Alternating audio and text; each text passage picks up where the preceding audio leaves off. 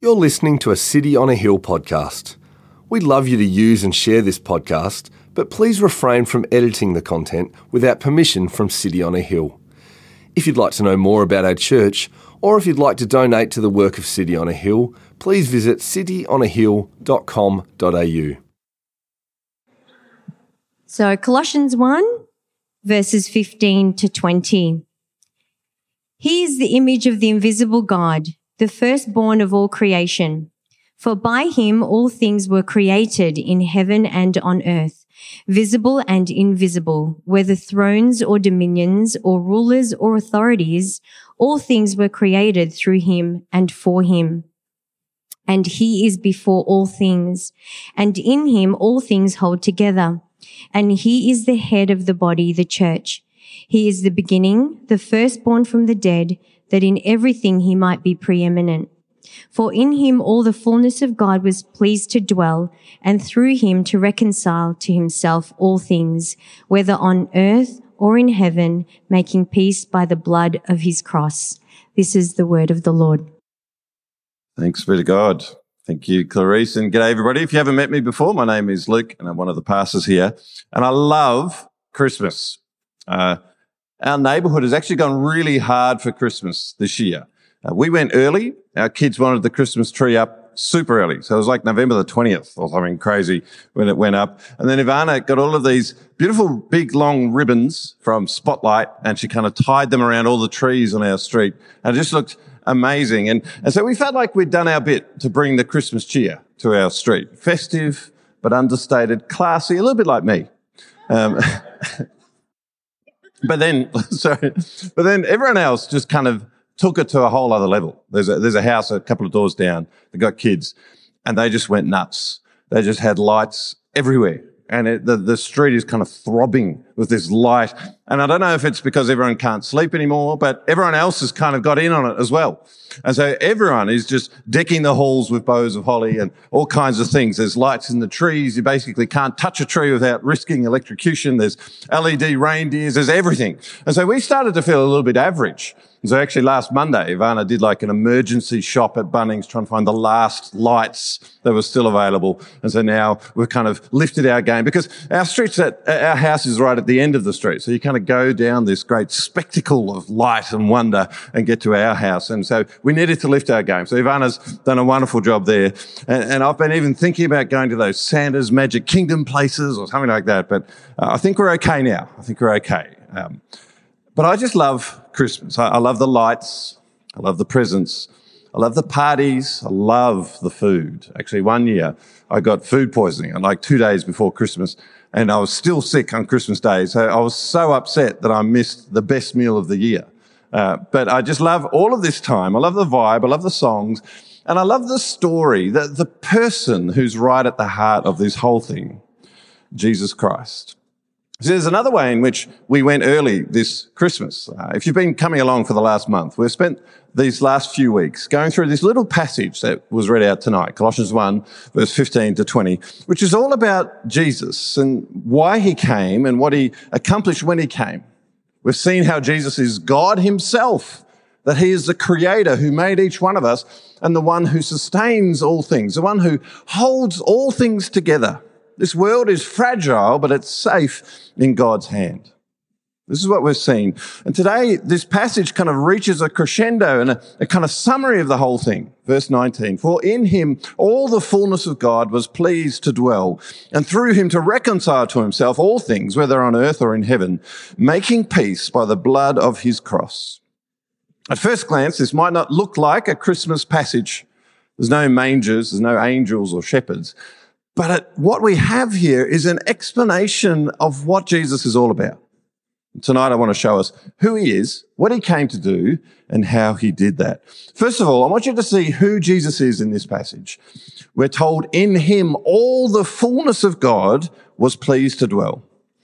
Paul is saying here, Paul's the guy who wrote this, he's saying that the man we call Jesus is also God, that Jesus was God in the flesh. As we've seen uh, a few weeks ago, it shows the complexity of who God is. We say that there's one God, but the, God exists as three persons. We call it the Trinity. The, we, that's the word used to describe the threeness of God, how he can be one and yet three at the same time. Here we see that Jesus is part of this. Jesus is God himself, and yet he's also fully man.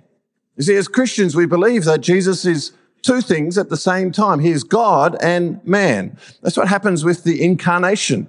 Incarnation is a fancy word from the, from the Latin, which means to, to become flesh. And that's what, what's we're talking about here.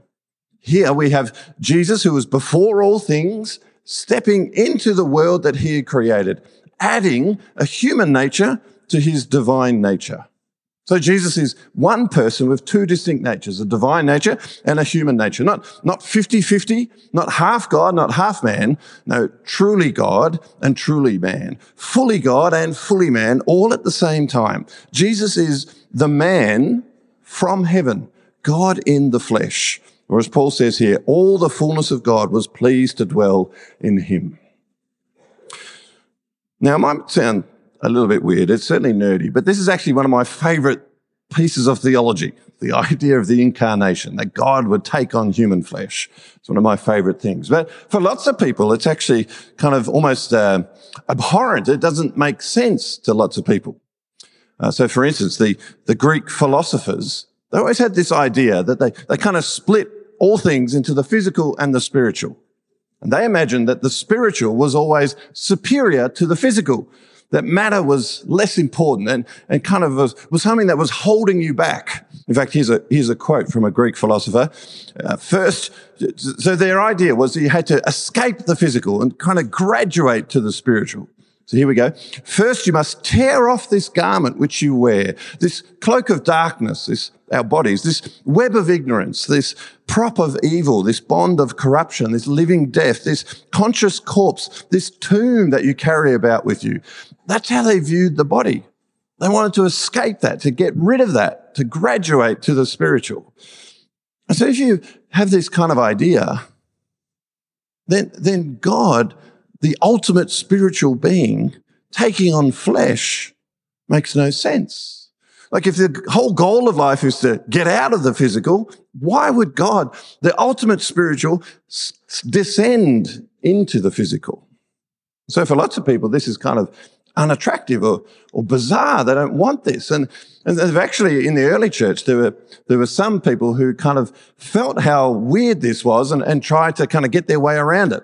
So they said that Jesus Christ was this, was actually two different beings. There was Jesus, this bloke, who's just sort of walking along. And then one day Christ, the divine being, kind of jumped into his life, kind of possessing him. And so he, Jesus was kind of like a, a shell that God was kind of working through because they, they wanted to suggest that there was this greater nature, this spiritual nature that was greater than his physical. But that's not what Paul says here. He says, in him all the fullness of God was pleased to dwell. Or in Colossians 2, in him the whole fullness of deity dwells bodily. God wants this. He wants to inhabit the physical. And far from it being his disgrace, I actually think it shows his glory. You see, God took on flesh to show us himself.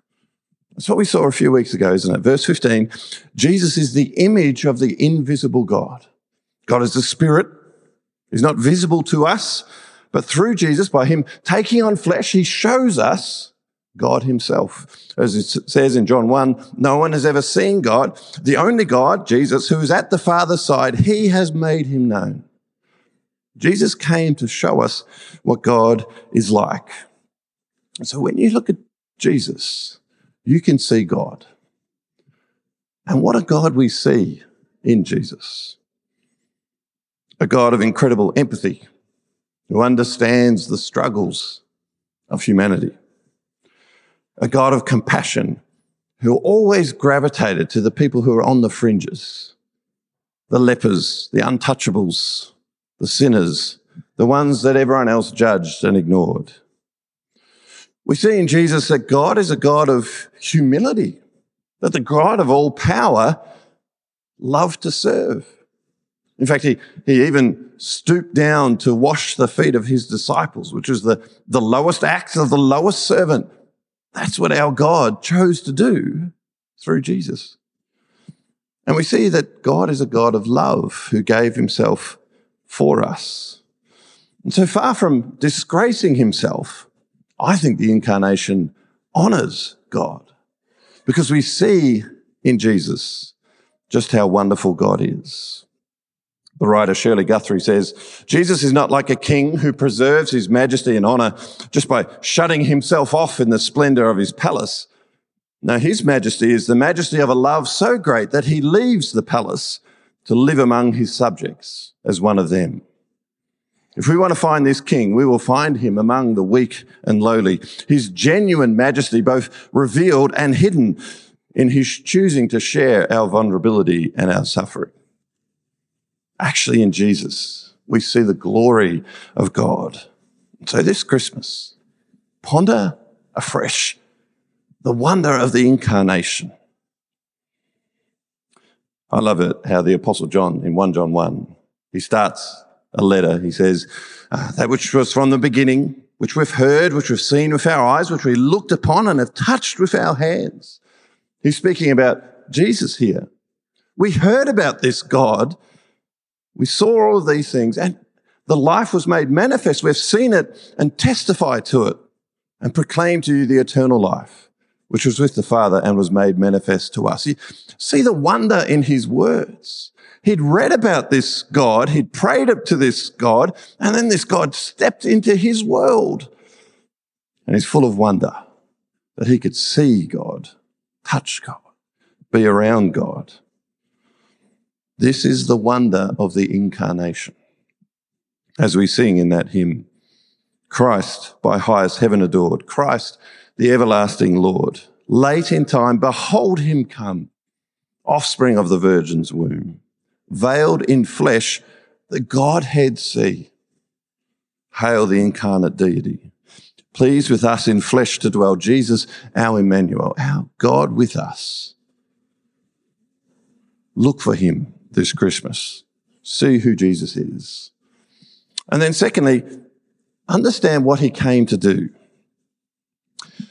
There's always something so lovely about the Christmas carols. So many of them are around peace. And there's these beautiful images. Silent night, holy night, all is calm, all is bright. And, and all of the advertising around Christmas is these beautiful family scenes. It's homely. There's glowing, warm lights. There's people happy. It's a time of peace. And we call, we talk about peace all the time, don't we? Peace on earth, goodwill to all men. Uh, we famously we know how powerful Christmas can be in terms of creating peace. You've probably heard of the Christmas truce uh, during World War One, 1914. Uh, the German and British soldiers started uh, in, on the trenches of the, the Western Front.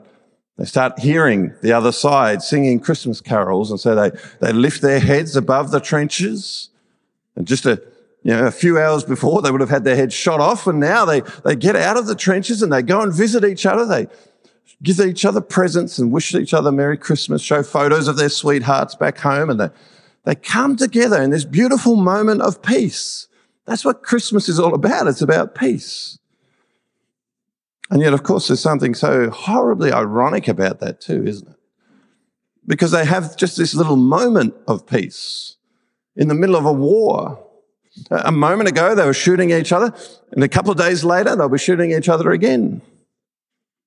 And so Christmas comes in the middle of conflict.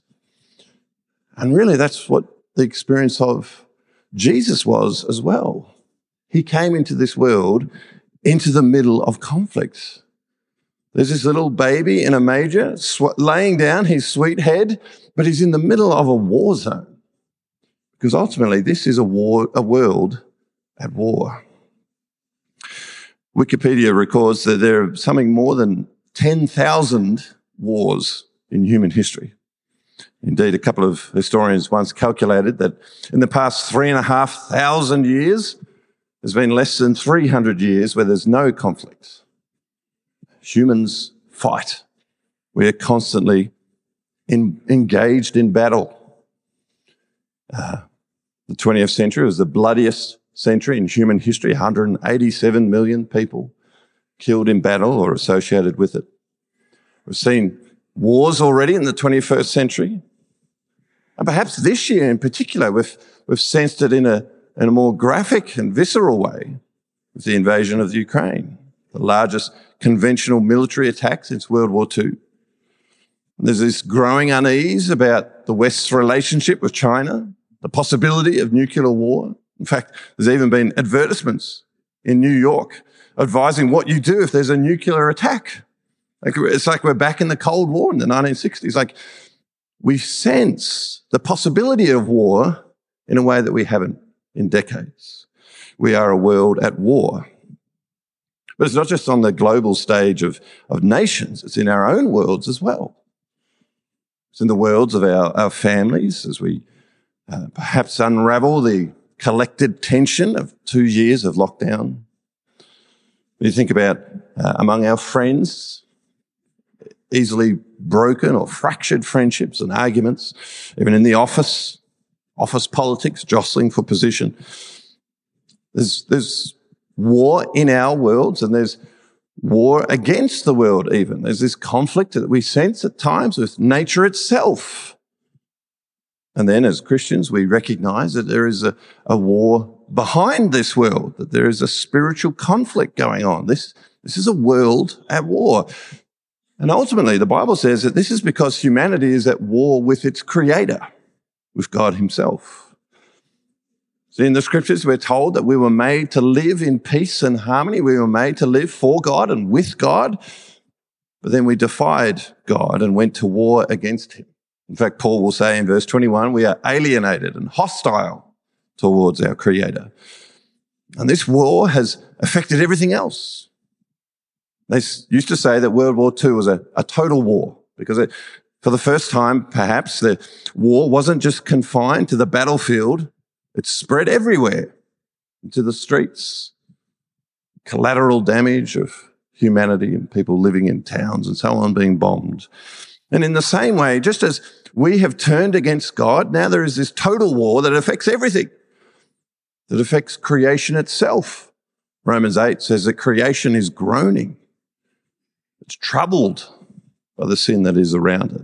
It's in bondage to corruption, we're told. We are at war with God, so this is a world at war.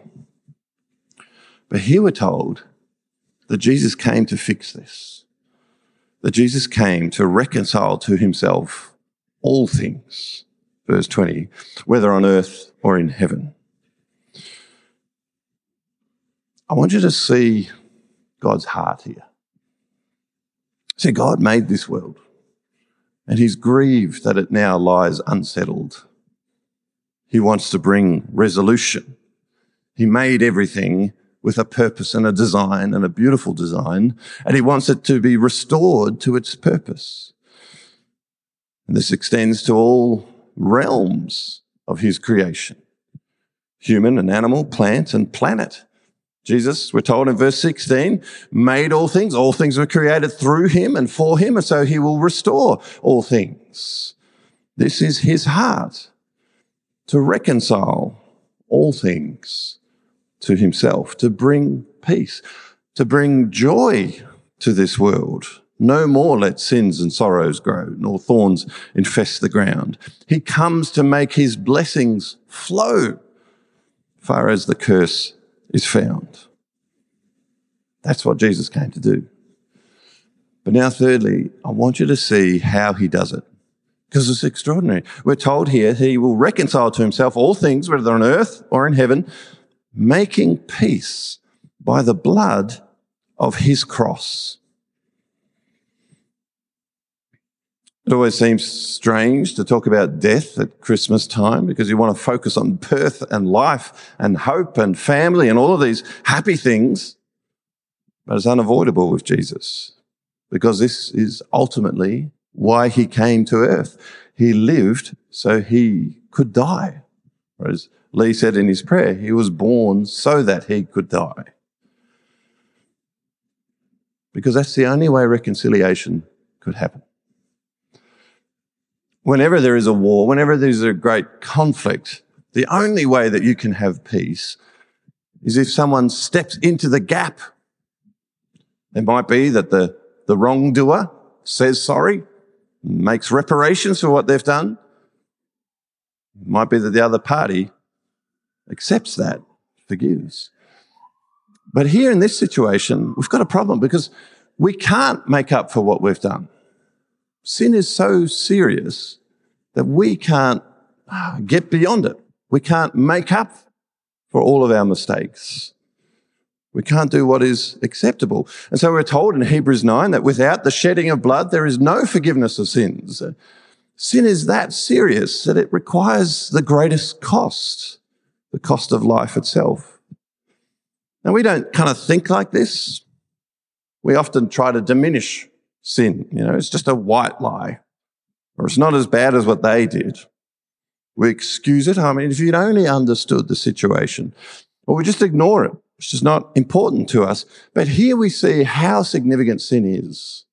The only way it can be dealt with, the only way it can be made up for is death itself. That's what sin brings. That's what justice demands.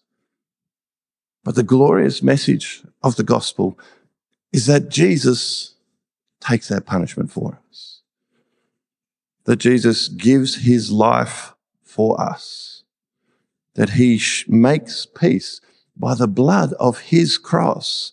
Or as Paul says in verse 22, he's reconciled, we are, he is now reconciled in his body of flesh by his death so that we can be presented holy and blameless before God. He takes our sin and pays for it so that we can be accepted as perfect before God. God does all the work of reconciliation. He makes up for what we've done that's wrong, and then he forgives. This is God's heart for us, his love for us. That, that we, even though we have dishonored him, we've constantly ignored and defied his grace from the very beginning, still he comes to make peace. I was struck this week just by how vivid this concept is of him shedding his blood.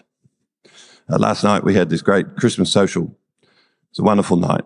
Right at the end, though, uh, one of our sons, Jude, was playing in the passageway and he tripped and smashed his head on this brick pillar. And he came raining, running in, crying and just, look, all this blood. And there was blood all over his hand and we, blood all through his head. And we kind of had these bandages and we're kind of trying to pat him down. It was so fortunate we had like three doctors and a, an ED nurse who happened to be there. So it was incredibly, it was, if you wanted to have an accident, this was the perfect time. And so he was looked after. But I was just kind of thinking about how visceral it is when you see that blood. That's how he was like. This is, this is him, part of himself coming out, right? You feel the reality. So feel the reality of what Jesus did. He deliberately shed his blood for us. He cares so much about reconciling with us that he shed his blood. He gave himself for us. He did everything to make peace. Because this is not normally how it works, is it? The powerful, they don't give themselves, do they? French, the French king, Louis XIV, had these cannons and there was a Latin inscription on them. Ultima ratio regum, the final argument of kings. He's basically saying, look, if I can't win you over with my logic, here's my final argument. I'll just blow you up. I will get my way. And that's how we work, isn't it? In conflict, we have to get our own way. Where we spill someone else's blood, never our own. It's the same in any human conflict, even in sport. The Australian cricket team used to talk about mental disintegration, the total annihilation of the opposition. It was fitting that the, the captain at that time was a guy called Steve Waugh. Like even our games become a place of war. We want to destroy the other person. We want to win. In fact, even when we win, that's not enough. We, we have to keep making sure that the, the message of our victory is always there. They say that history is written by the winners. So the message is always that we were a great person. The winner is always a, a noble and inspirational and any of their faults are, are hidden. In fact, it's always about self-protection. One British Prime Minister, Harold Macmillan, was so desperate to hold on to his power that he sacked all of his closest friends, prompting one rival to comment, greater love hath no man than this, that he lay down his friends for his own life, that he sacrificed to someone else to protect himself. And of course, the irony in that was that Jesus did the opposite. Greater love has no man than this, that he lay down his own life for his friends. Because that's what Jesus did. He shed his blood for us. All because he wanted to be reconciled to you and me. This is our God. See our God this Christmas. The one who created us. The one whose heart was broken by our sin. But the one whose heart so extends in love to us that he came to reconcile with us. And so, what is our response? Well, in another of Paul's letters, to Corinthians, he says in chapter 5, We implore you on behalf of Christ, be reconciled to God. You see, this uh, God has done everything that can be done for reconciliation. It's this great offer that he throws out to the cosmos and to us. Will we accept it? Will we be reconciled? Will we repent? Will we turn back to him, say sorry for what we've done, and put our trust in him, accepting what Jesus has done for us, trusting him? And then Paul goes on, if we do that, we become ambassadors for Christ, God making his appeal through us. So if you've already said yes to him, then Jesus invites you to be one of his ambassadors, to proclaim his message of reconciliation at this Christmas time. I started by talking about street lights and Christmas lights. if you could say this, it's almost like God wants the house of the Christian to have the best lights. We should be the people who are the most excited about Christmas. The ones who are parading God's glory at Christmas. I was reading just during the week why we actually have Christmas lights. It's because to point to the fact that Jesus is the light of the world. Those lights point to the greatness of our Jesus. The one who is our creator, who made you and me, the one who is God Himself, the one who stepped into this world to make reconciliation possible. If you're here today and you've maybe you've never uh, talked about Jesus, thought about Jesus, this Christmas, be reconciled to your Creator. Or maybe you came along tonight and you've had some church background, but you haven't for a while. Jesus says, come home again. Come back. Be reconciled. And if you're here and you've been a faithful Christian over this year, other years, feel afresh the wonder and the glory of Christmas and become an ambassador for Him. How about we pray? Father God, we thank you so much for the glory and wonder of Christmas. We acknowledge you as our God and as our creator. We thank you that even though we sinned, even though we turned against you, you sent Jesus into this world to bring life, to bring us home. Jesus, thank you that you shed your blood for us. May we feel that. May we feel the reality of that. Both the, the, the need for it and the wonderful grace that you showed in doing it. May we feel it afresh. May we be messengers of your reconciliation. For Jesus' glory. Amen. Thank you for listening to our podcast. If you'd like to know more about our church, or if you'd like to donate to the work of City on a Hill, please visit cityonahill.com.au.